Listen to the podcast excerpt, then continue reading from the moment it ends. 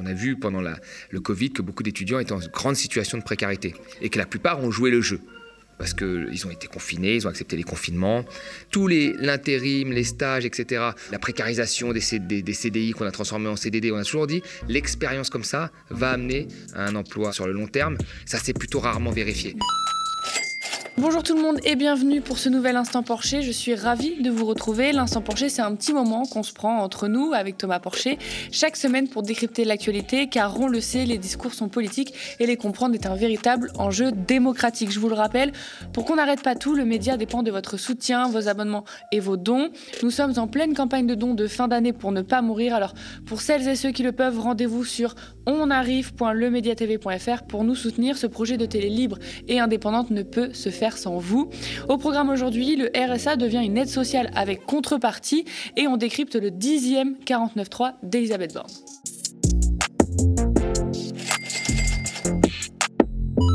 Le futur RSA, revenu de solidarité active, conditionné à des heures d'activité hebdomadaire, ça avait été annoncé et ça y est, ça commence. Le ministre du Travail, Olivier Dussopt, a annoncé mardi 14 décembre que cette mesure serait testée dans 19 départements en 2023, notamment les Bouches-du-Rhône, la Creuse, la Seine-Saint-Denis ou encore la métropole de Lyon.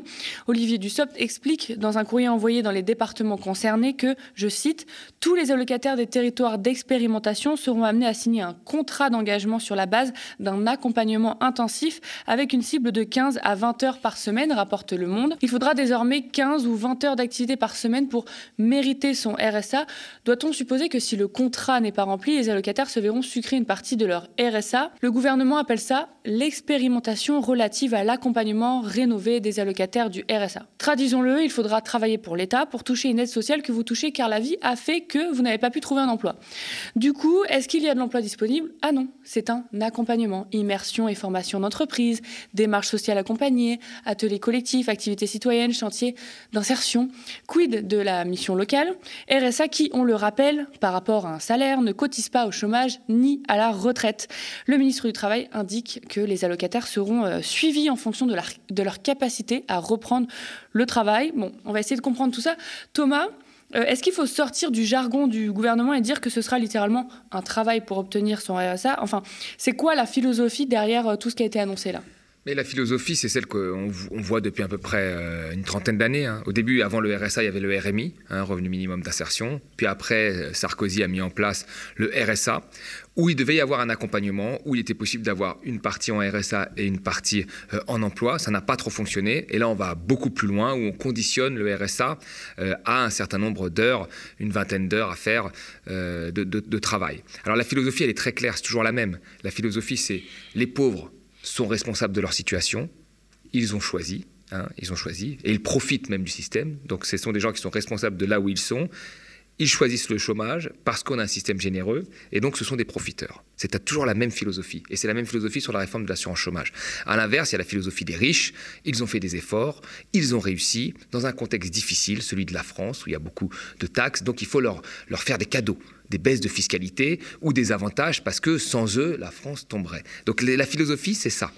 C'est ça la philosophie de base. C'est donc que tu finalement choisis euh, d'être au chômage parce que tu fais des arbitrages, tu choisis le RSA parce que tu n'as pas envie de travailler, et donc il faut conditionner cette aide à un certain nombre d'heures de, travail, voilà, pour prouver ta bonne foi. Euh, le RSA, c'est géré par les conseils départementaux. Est-ce que c'est coûteux aujourd'hui pour la collectivité? Non, le, le RSA, c'est 0,5% du PIB c'est-à-dire 0,5% de la richesse euh, créée euh, annuellement. Alors, on peut se dire au départ que nous créons une richesse euh, annuelle et nous avons décidé d'en prélever une petite partie. Alors on en prélève d'autres parties pour les, retraites, etc., mais d'en prélever une petite partie pour aider les, plus pauvres. Il faut savoir que le, RSA, c'est 2,5 millions d'allocataires, mais que ça touche en réalité beaucoup plus de gens. On est plutôt proche de 4 millions. Pourquoi? Parce que la majorité des gens qui touchent le RSA sont des femmes, des femmes avec des enfants.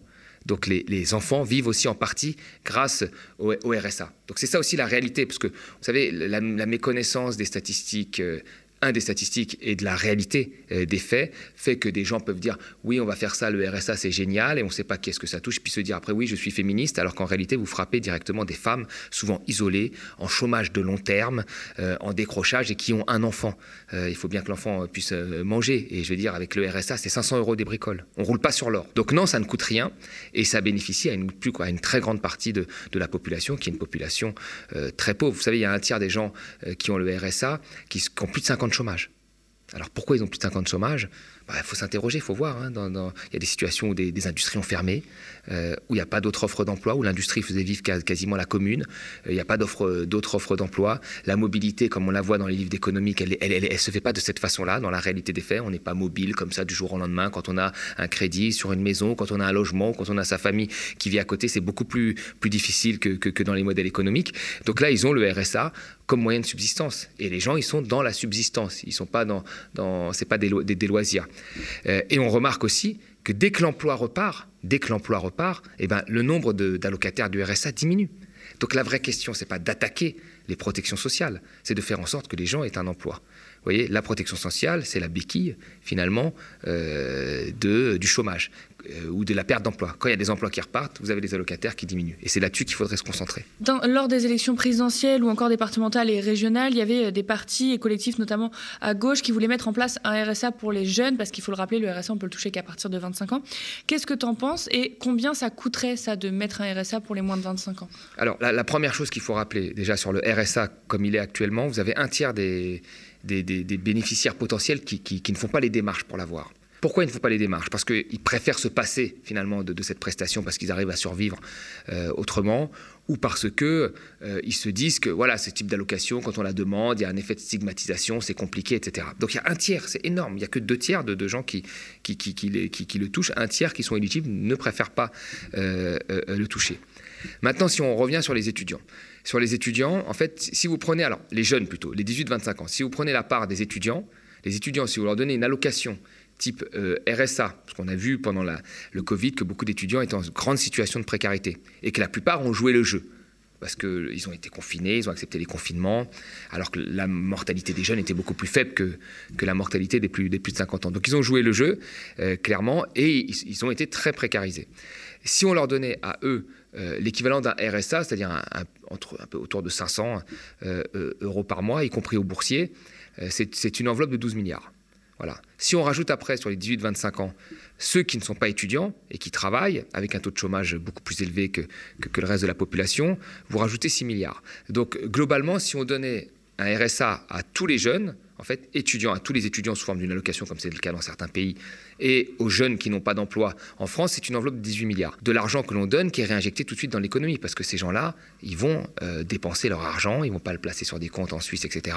La baisse des impôts de production de 12 milliards, c'est un pari, c'est hypothétique. On pense qu'ils vont baisser, euh, en baissant ces impôts, on va, perdre des rentrées budgétaires, on pense que ça va relancer l'activité, mais c'est pas sûr que ça relance l'activité. D'ailleurs, il y a beaucoup d'entreprises là qui vont plutôt s'installer aux États-Unis euh, que chez nous. Donc tout ça, c'est des paris avec des sommes perdues énormes. Quand vous donnez ces 18 milliards aux plus jeunes, étudiants ou au, chômage, là, c'est tout de suite de l'argent, des espèces sonnantes et trébuchantes, et c'est de la dépense euh, concrète. Donc, ce pas des, montants qui sont absolument énormes, et, je pense que cette question euh, de donner euh, une forme de bourse à tous les étudiants pour qu'ils puissent faire leurs études plutôt que d'avoir un travail à mi-temps pour gagner le minimum et puis poursuivre leurs études, qui les met souvent plus en situation d'échec que les autres, ou ne rien avoir pour des jeunes qui cherchent un emploi et qui ont plus de 18 ans, c'est une question qui doit être aussi, aussi posée. Donc plutôt que de vouloir limiter, en plus en période de forte inflation, limiter le RSA, faire en sorte qu'il y ait de moins en moins d'allocataires du RSA pour, encore une fois, avoir une baisse statistique et sortir des gens du chômage,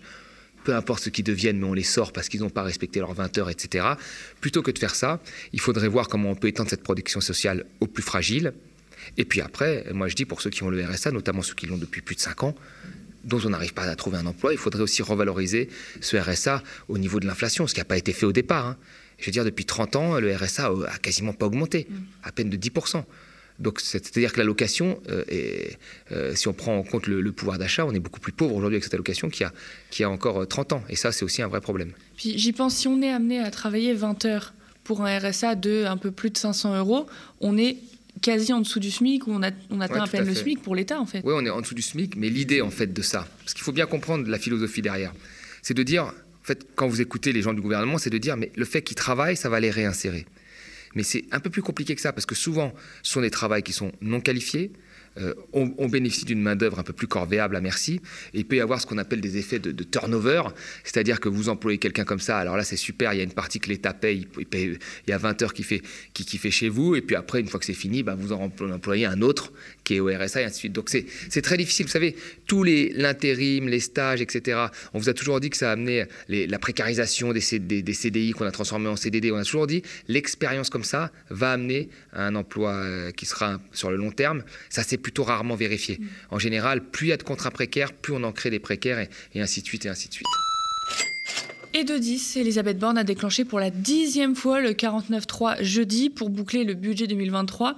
Une routine à laquelle on a l'habitude. La Première ministre a mis en avant la nécessité d'avoir un budget de manière rapide, pas le temps euh, pour euh, débats et motions de censure. On l'écoute. La France a besoin d'un budget au 1er janvier 2023. Et le temps presse désormais. Aussi, sur le fondement de l'article 49, alinéa 3 de la Constitution, j'engage la responsabilité de mon gouvernement sur l'ensemble du projet de loi de finances pour 2023. Je vous remercie. Depuis octobre, hein, le 49.3 a été utilisé cinq fois pour le projet de loi de finances de la sécurité sociale et cinq fois pour le projet de loi de finances 2023. Bref, une séquence budgétaire pour 2023 gouvernée à coup d'engagement de la responsabilité du gouvernement. Petit détail, mais pas des moindres, dans tous ces 49.3 est passé par exemple cet amendement, faire payer par les salariés une partie des formations de leur CPF, compte personnel de formation. Euh, Thomas, le gouvernement Macron-Borne, je viens de le dire, fait passer ses budgets et réformes à coût de 49.3. Qu'est-ce que tu penses de ce mode de fonctionnement? Tout le monde, même si le 49.3 dans la Constitution, tout le monde s'accorde à dire qu'à un moment, il y a eu des élections. Euh, L'Assemblée nationale représente euh, les diversités, les diverses courants politiques, et donc on est obligé de faire avec. Là, le 49.3, c'est pour éviter le débat et c'est pour passer en force face aux oppositions à l'Assemblée. Donc ça, c'est la première des choses. La deuxième des choses, c'est qu'il y a beaucoup de, choses sur lesquelles, en réalité, les républicains sont d'accord avec Macron. Mais pour des raisons politiques, ils ne veulent pas être la succursale mm. euh, de la Macronie. Donc pour des raisons politiques, ils s'opposent parce qu'ils voient un peu plus loin et ils se disent bon, j'ai pas. Euh, par exemple sur la réforme des retraites, il y a beaucoup de, commentateurs euh, libéraux qui disent je comprends pas pourquoi euh, la droite pourrait s'y opposer puisqu'elle proposait encore pire en réalité de, travailler plus loin. Puis c'était même inscrit dans le programme de Pécresse sur 65 ans. Donc ils sont assez d'accord. Mais pour des raisons politiques, ils veulent pas. Ce qui complique finalement les, choses et qui amène après à ce, dont on va parler dans, les questions suivantes. C'est-à-dire que après tu as aussi la, la, question un peu de, l'Assemblée qui est devenue une forme de bulle où chacun euh, vise un petit peu la prochaine élection en étant un peu en déconnexion pour moi avec le, reste de, la France. Mais la réalité, c'est quoi là? Macron est finalement en situation de faiblesse. Donc sur les questions budgétaires, il peut utiliser le 49.3 comme il veut. Donc là, il l'utilise. Il l'utilise, il l'utilise, il l'utilise. Mais démocratiquement, euh, c'est clair qu'il y a des gens qui ont été au pouvoir et des oppositions, et le fait qu'elles ne puissent pas s'exprimer, c'est quand même un souci, même si c'est dans la Constitution. On peut en débattre et dire, mais là, l'utilisation constante des 49.3, c'est quand même problématique, je pense. Même, si même si c'est légal. Hmm. Mais justement, j'ai l'impression qu'on s'est habitué à ces 49.3 ou qu'on s'y perd, voire qu'on n'y comprend euh, plus rien. Ça suscite pas une grande rébellion, non? Et pourquoi, en fait? Mais justement, moi, je pense que l'Assemblée, maintenant, c'est devenu une espèce de bulle, en fait, pour les gens. Enfin, là, les gens sont euh, aujourd'hui les gens, ce qu'ils regardent, c'est les, les, fins de mois difficiles, et je dirais même les fins de semaine maintenant. On n'est même plus aux fins de mois, on est aux fins de semaine. Comment je vais remplir mon caddie? Quel événement extérieur va arriver, va compliquer ma vie? Par exemple, là, on a eu des températures beaucoup plus froides, on a eu des moins 2, moins 3. Ben, c'est des complications supplémentaires dans la, vie des, dans la vie des gens. Ils doivent mettre plus de temps euh, pour aller à leur travail, euh, ils doivent racheter parfois des nouveaux vêtements pour leurs enfants, etc., parce qu'il fait très très froid. ils ont beaucoup plus froid dans leurs appartements, ils sont malades. Enfin, donc ça crée des complications, et c'est ça qui regarde les gens le débat qui se passe à l'Assemblée, où vous avez finalement des gens qui pensent la même chose que le gouvernement, mais qui jouent leur carte politique, euh, une extrême gauche qui est, en train de se, déchirer sur d'autres questions que celles qui sont économiques, à juste titre, mais qui, qui, enfin, qui, sont dans leur microcosme, euh, qui n'ont rien à voir finalement avec euh, la, dureté aujourd'hui de la vie de la majorité des Français, qui est, une dureté économique, qui est une des questions de pouvoir d'achat, qui est des questions énergétiques, euh, etc., des questions de mobilité, et ainsi de suite. Et vous avez l'extrême droite, elle, qui plane et qui choisit un petit peu à droite ou à gauche les textes qu'elle va soutenir. Il y a pour moi une dichotomie très claire entre ce qui, le microcosme de l'Assemblée et le reste de la population française. Et, je crois, moi, de, mémoire, hein, que j'ai jamais vu ça un tel écart entre la réalité des faits de ce que vivent les Français et ce qui se passe à l'Assemblée ces 20 dernières années. Ils ont des milliards, mais nous sommes des millions. Cela fait déjà trois mois que nous avons lancé notre grand projet d'antenne 24-7 et de télé libre et indépendante. Aux médias, on est transparent. Ce grand projet et votre média sont menacés. Cette belle émission, L'Instant Porcher, où déconstruire l'économie et donner du pouvoir à tout à chacun nous est primordial et menacé. On lance un appel pour soutenir une information différente. Nous avons comme objectif une campagne de dons à hauteur de 200 000 euros de dons défiscalisables d'ici au 31 décembre. Ça paraît énorme, mais c'est rien comparé aux télés des milliardaires. Et pour pouvoir faire vivre l'équipe et lui permettre de, vous fabriquer de l'information indé. Pour celles et ceux qui le peuvent, on compte sur vous sur onarrive.lemediatv.fr. Nous sommes ravis de décrypter l'actualité avec euh, Thomas et vous chaque semaine. Merci de toujours nous suivre pour tous vos commentaires et vos pouces en l'air sous les vidéos. Spectateurs, abonnés, donatrices et sociaux, je vous dis à la semaine prochaine.